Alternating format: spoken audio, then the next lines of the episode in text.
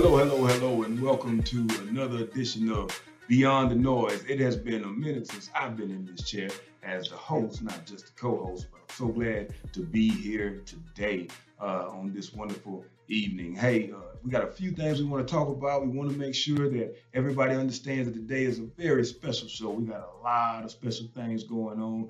We love to talk about giving to the community. We love to talk about giving back to our communities and love to see the people who have been doing things in the community come back, explain how and show why it's important for us to grow the people around us. So today, I got my man with me, none other than one LaTarence Dunbar Bay. This gentleman that's sitting next to me, we played together at TCU. He had a chance to go and play in the NFL for a stint with the Atlanta Falcons, and then he came out of there from the Falcons, and he's only been doing great in the community. Right now, he has so many different things going on as far as giving back, as far as foundations, as far as showing young people in the around our neighborhoods and our communities how to build a business, I am so happy to be here with my man, 50 grand, Mr. LaTarence Dunbar Bay. Dunbar, what's going on, baby? How we doing? Hey man, thank you for what you're doing. Actually, I'm. Uh, I mean, it's an honor to be back in your presence. I appreciate it, you guys. If you guys don't know, uh, Greg Walls, man, he we used to call him uh, the lockdown corner.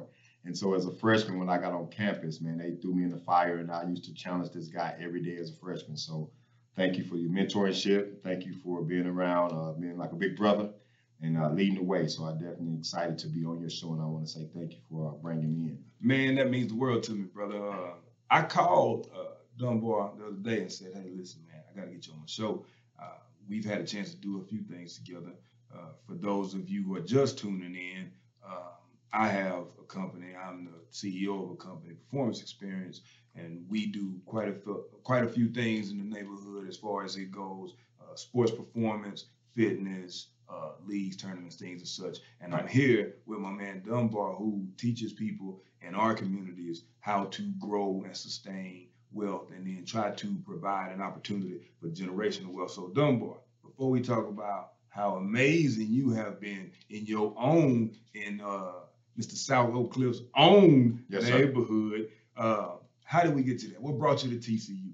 Well, uh, first of all, like I said, I'm from uh, Dallas, South Oak Cliff. I uh, my, my family was from Plano, so uh, I had an opportunity to move to Oak Cliff at a young age.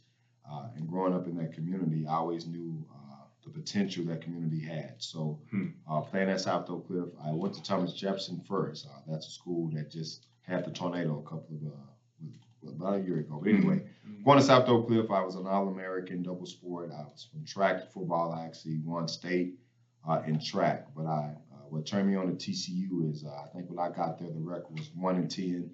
I had already committed to Oklahoma State, and uh, but one thing about TCU, I knew if I stayed close to home, I have an opportunity to expand my life out to football and out to sports. So getting the full ride at TCU, uh, it just allowed for me to further my mission was to come back into my community and be a community project developer, as well as teach those from my inner city uh, that you can too come from a situation that um, you're always going to be in the limelight, but you can take your situations and uh, no matter what level you go in your professional career in sports, you can also be a professional entrepreneur. Mm-hmm. You can start your nonprofit, but more than more than anything else, you can now have the opportunity to leave your imprint of your community. And I think that's what legends are made of. Man, I think that's fantastic. I want to take a step back from what you said and say, uh, explain to the people what a community project developer is. Okay. So a community uh, project developer, you can look at it similar to a to a hybrid. Uh, growing up, we know about universities and we know about uh, the typical trade school, mm-hmm. but a community project developer is somebody who has at least uh, 10,000 or more hours in the community uh, uh, as a philanthropist, and they also understand how to work with community municipalities. I'm mm-hmm. sorry, they know how to work with government, and they have to, and they know how to work with nonprofits. So uh, I, I have about 25,000 hours mm-hmm. um, on the job training, working directly with uh, communities. Uh, I'm also a uh, contractor with the Department of Labor, starting my own apprenticeship programs to teach others how to do that. I've been working with the local workforce commissions, police departments, and so uh, that's what I am, a community project developer. I'm, I'm the middle person between the community uh, the government as well as the nonprofits. And my program merges all of those individuals together so we can now have real resources to grow our community mm. instead of uh, you thinking that nobody cares. So coming out of school, Okay. right? Coming out of school and growing into what you just explained, because that's fantastic. It gives us an opportunity to understand how our community works and how we can actually grow economically, monetarily, Mhm. socially within the community based on hours of service or hours of work. Is there, how does that get tracked? How does that, how do you, how is that opportunity allowed? When, and how did you know about that? Let me ask that, so that's a better question. How in the world did you know that that could exist coming out of school or coming out of your pro career?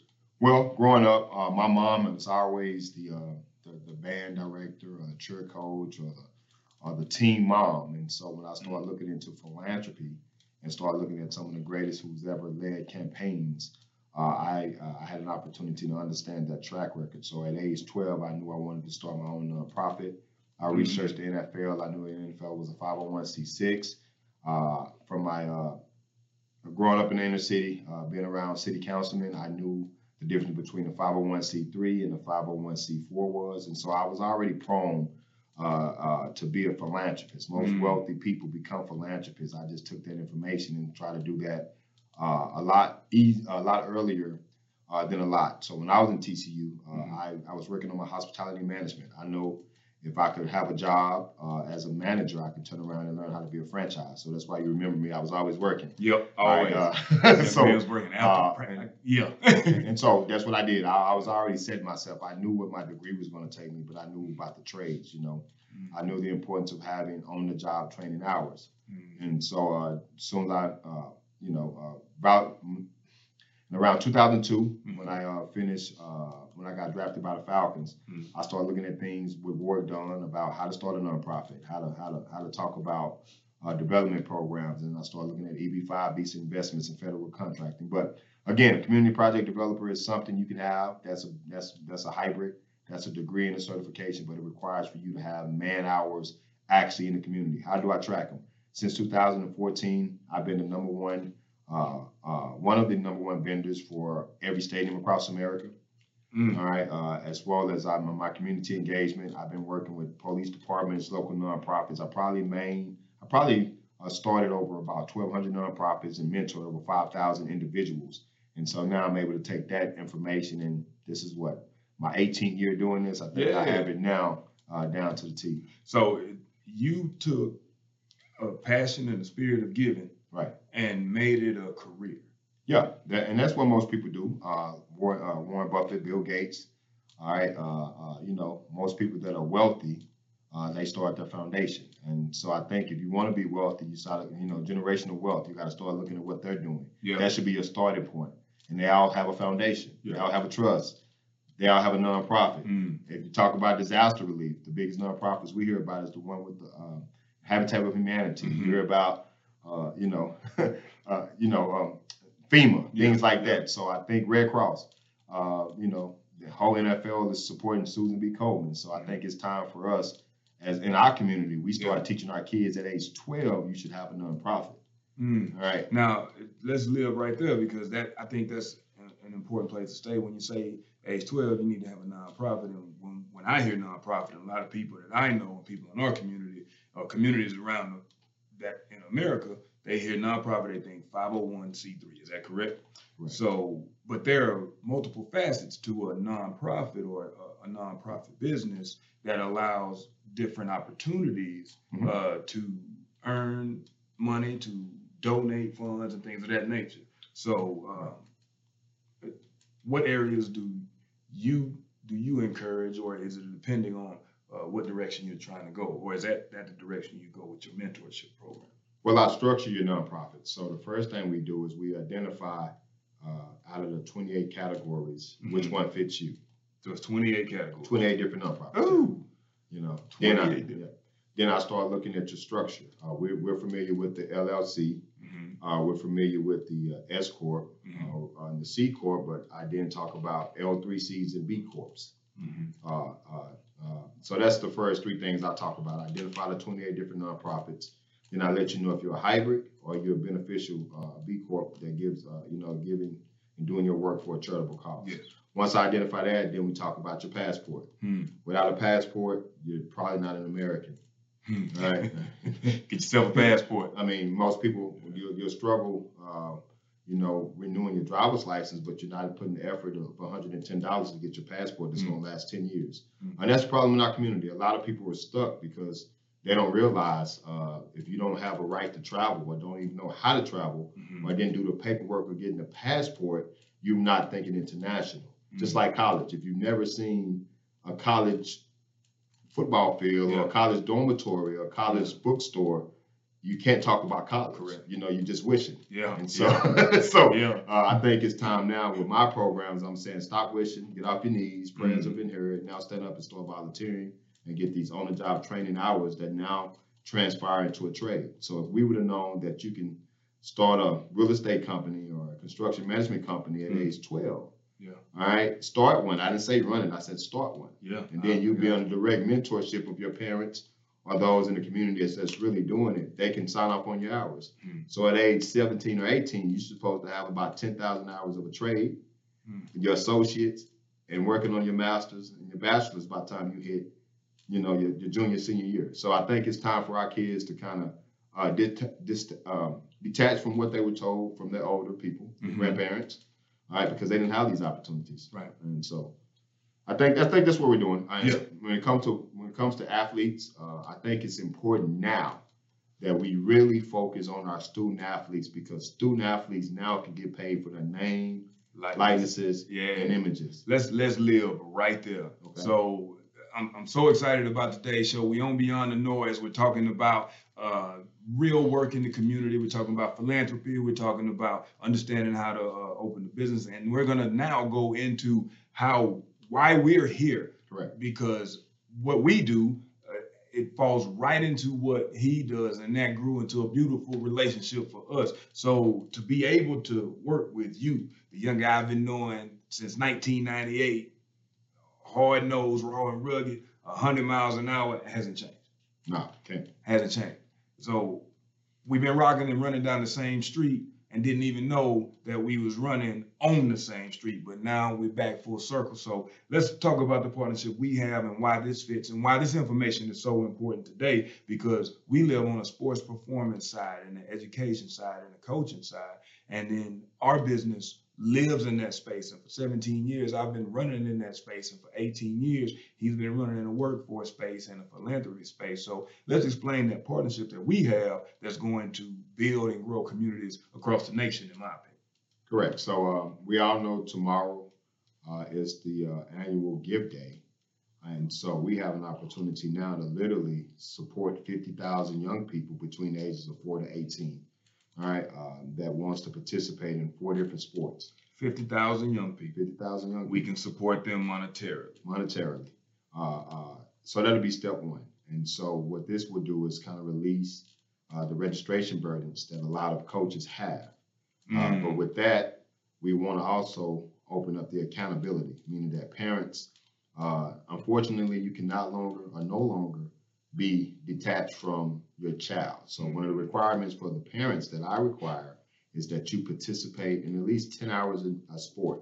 So if we can, if we can coach your, if we can coach your child for 15 to 20 hours a week, you can at least give us 10 hours a month. Mm. All right. Typically, our program lasts four hour. I mean, four weeks. Uh, that's the minimum. We don't do select. We don't do uh, traveling teams Right. uh, because we're not trying to be an elite, uh, little league professional team. We Right. want to be elite professionals that happen to play sports. Love. And so, uh, and I think that's the, uh, the the beautiful thing about this partnership and this relationship because I understand the educational piece. I understand the uh, the the uh, philanthropy piece. Mm. Uh, but now you can now come in and offer uh, these young people certifications, coaching, refereeing, as well as giving them that that dedicated work ethic because you actually went to college and played. You. You actually, you know, got the opportunity to go to a camp. And so a lot of these coaches, uh, they don't realize the business part of the NFL Mhm. until they actually get there. And I had a chance to get drafted. And so I think it's time for us to kind of let our, community know the proper structure. The NFL was a 501c6. Mm. Give me, they were a nonprofit. And so if they were a nonprofit and we're not marketing and doing exactly what they're doing. In our communities, we're going to fail because this is why we don't own stadiums. So my program is the only uh, program that's going to give you the blueprint because that's my mission. Mhm. Is to own my own stadium. Mhm. and this is why I'm moving the way I am. So how am I moving? I have fifty thousand scholarships to give away before December the thirty-first. All right, these scholarships are worth five hundred dollars a piece. Yes. All right, so uh, what's that? Twenty-five million dollars worth of scholarships to give away to young people between the ages of four to eighteen. Not only are we going to give those scholarships away, we're going to also now talk about the workforce development piece. There you go. So that's the seventeen to twenty-four year old individuals that qualify. So let's stop you right there. Okay. Okay, we're gonna we're gonna come back to that. You're on beyond the noise, and we're talking about real things within our community, real opportunities for these young people to play sports. Correct. Now, I want to interject where we are, where we fit in that age demographic between four to eighteen, Correct. before we move on to the seventeen to twenty-four. Right. So those sports, up to four sports, we provide those sports. Performance Experience provide those sports. We provide football for four weeks. We provide strength. We provide weightlifting. We provide running techniques. We provide baseball developmental skills, volleyball developmental skills, football developmental skills. We provide these things and these opportunities. So that uh fifty thousand dollars, fifty thousand scholarships, excuse me, they can be used on these programs that are designed for four weeks, and we will make sure we leave you the information on where to find that.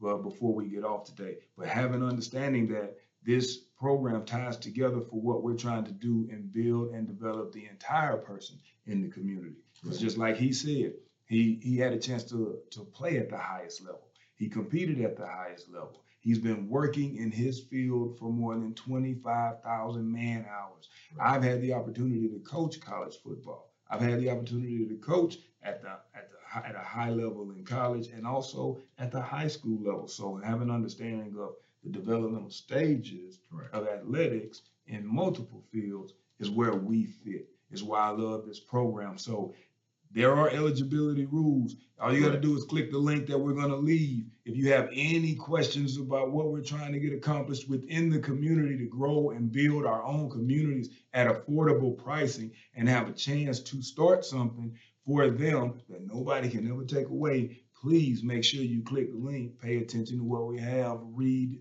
uh, the instructions, and apply. And if you're looking for a program in your in your city, I'm confident we have one because we have programs in Mississippi, we have programs currently in Georgia, and we have programs in the great state of Texas throughout the mid cities uh, and and beyond. So, with that said, let's go into the demographic outside of the the leagues and the skills of 17 through 24. Mhm. Is that the workforce development? Well, arena? if we can, uh, the, the, the, the, message would be this. If we can now provide uh, revenue and funding uh, for our young people the age of, uh, uh, between the ages of four to 18, now we can handle half the problem in our community. All right, we can put them in a safe environment where we know where they're going to be at. Right? Mm, Now we go into the, the young adults, the 17 to 24s. Those are the ones that we have to make wake up quick, fast, and hurry. mhm. Because those are the ones that's more likely going to see a jail cell before they see a college campus. All right, and we know this. This is nothing new. This has been around since Statistically speaking, statistically speaking. So now let's talk about the branding purpose. So for the first time ever with my programs, if you are four to 18 and you walk away from this program, you're going to have a business where you can now hire mm, somebody between the ages of 17 to 24. hmm, So let me say that again. If you are a student athlete, the chances of you being successful are going to be a lot more greater than somebody who's not a student athlete. Because statistics show if you're a student athlete, you got the discipline to do what it takes to at least get an opportunity to understand what the possibilities is of life after high school. okay. So that'll be number one. Uh, but with my program, now we can immediately teach student athletes how to open up a business. How much does it cost to get an EIN number? Mm. Free. Free. How much it costs to get a Dun and Bradstreet number? Free. Mm, How much did it cost to open up an account if you have a physical sponsor? Free. mm, So it's time for us to now stop talking about money and talking about the work ethic. Because if I can give you a Dun and Bradstreet, mm. a EIN number, and I can sponsor you, that means you're going to get 85% of all of the effort that you put in instead of 10 to 10 to 15% that you're getting as a W 2. So if I can teach you numbers statistically saying that if you start a business and you build your credit for this next five years, You don't need the personal because everything else is business. See, professional athletes, you own your name, likeness, and images. You're a contractor. So if we could teach them contract law at age 12, just like Jesus was a carpenter, we can answer all of the problems that we have. The Mm. problem is this stop talking about it's no jobs when your little brother, if you keep him alive, can hire you and find mentors that can train you of something he's going to be because this is what LeBron did. He, he, he found his own. The problem with LeBron, LeBron was he came from another community that did not have a lot of mentors. Mm. And so, So it takes the community to build the community. right. Well, let's show statistics. Most people who don't make it to the NFL, they choose another path. Mhm. All right, let's talk about the population of those who don't play sports.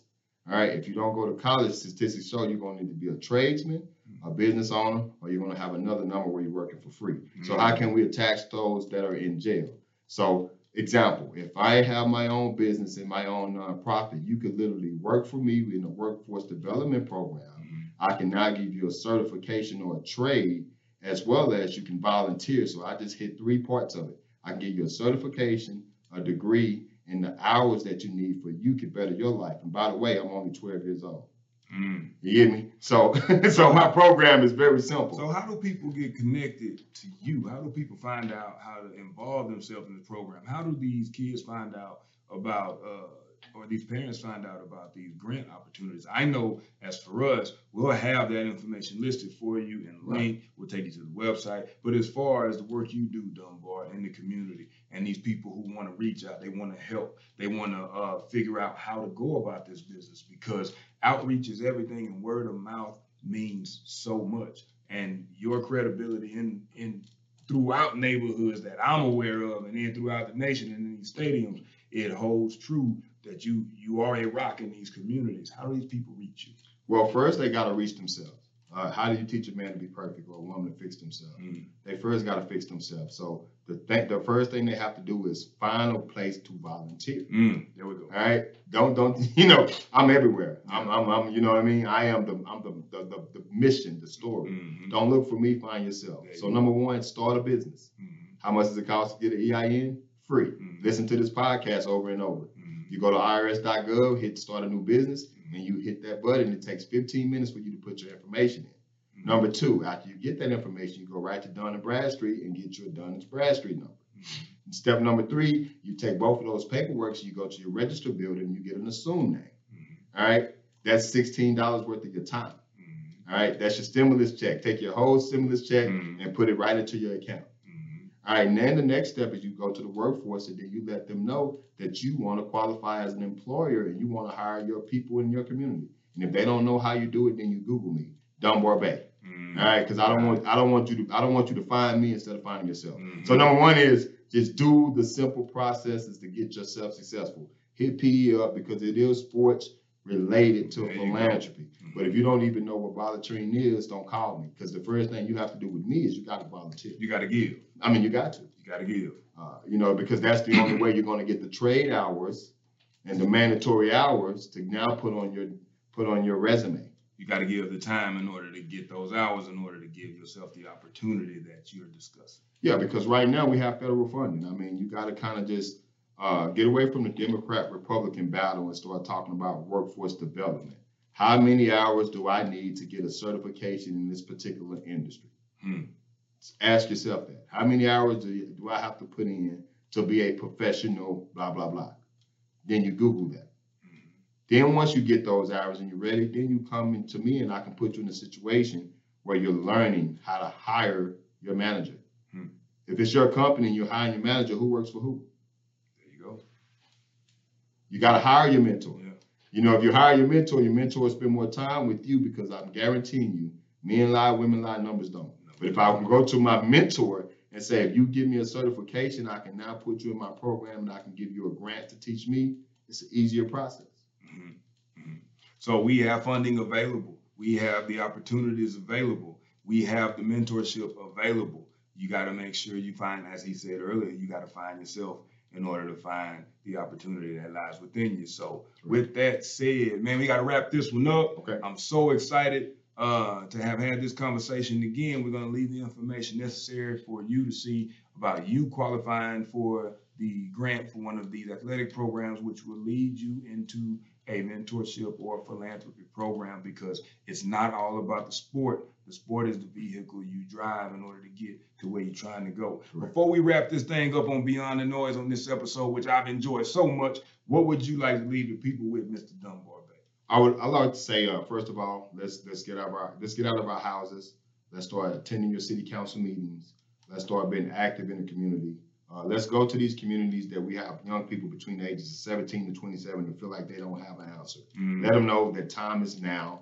Stop the violence, increase the peace, and then start protecting our student athletes. Absolutely. Well, that will do it for us. I'm super excited about the opportunity. We will see you next week on Beyond the Noise.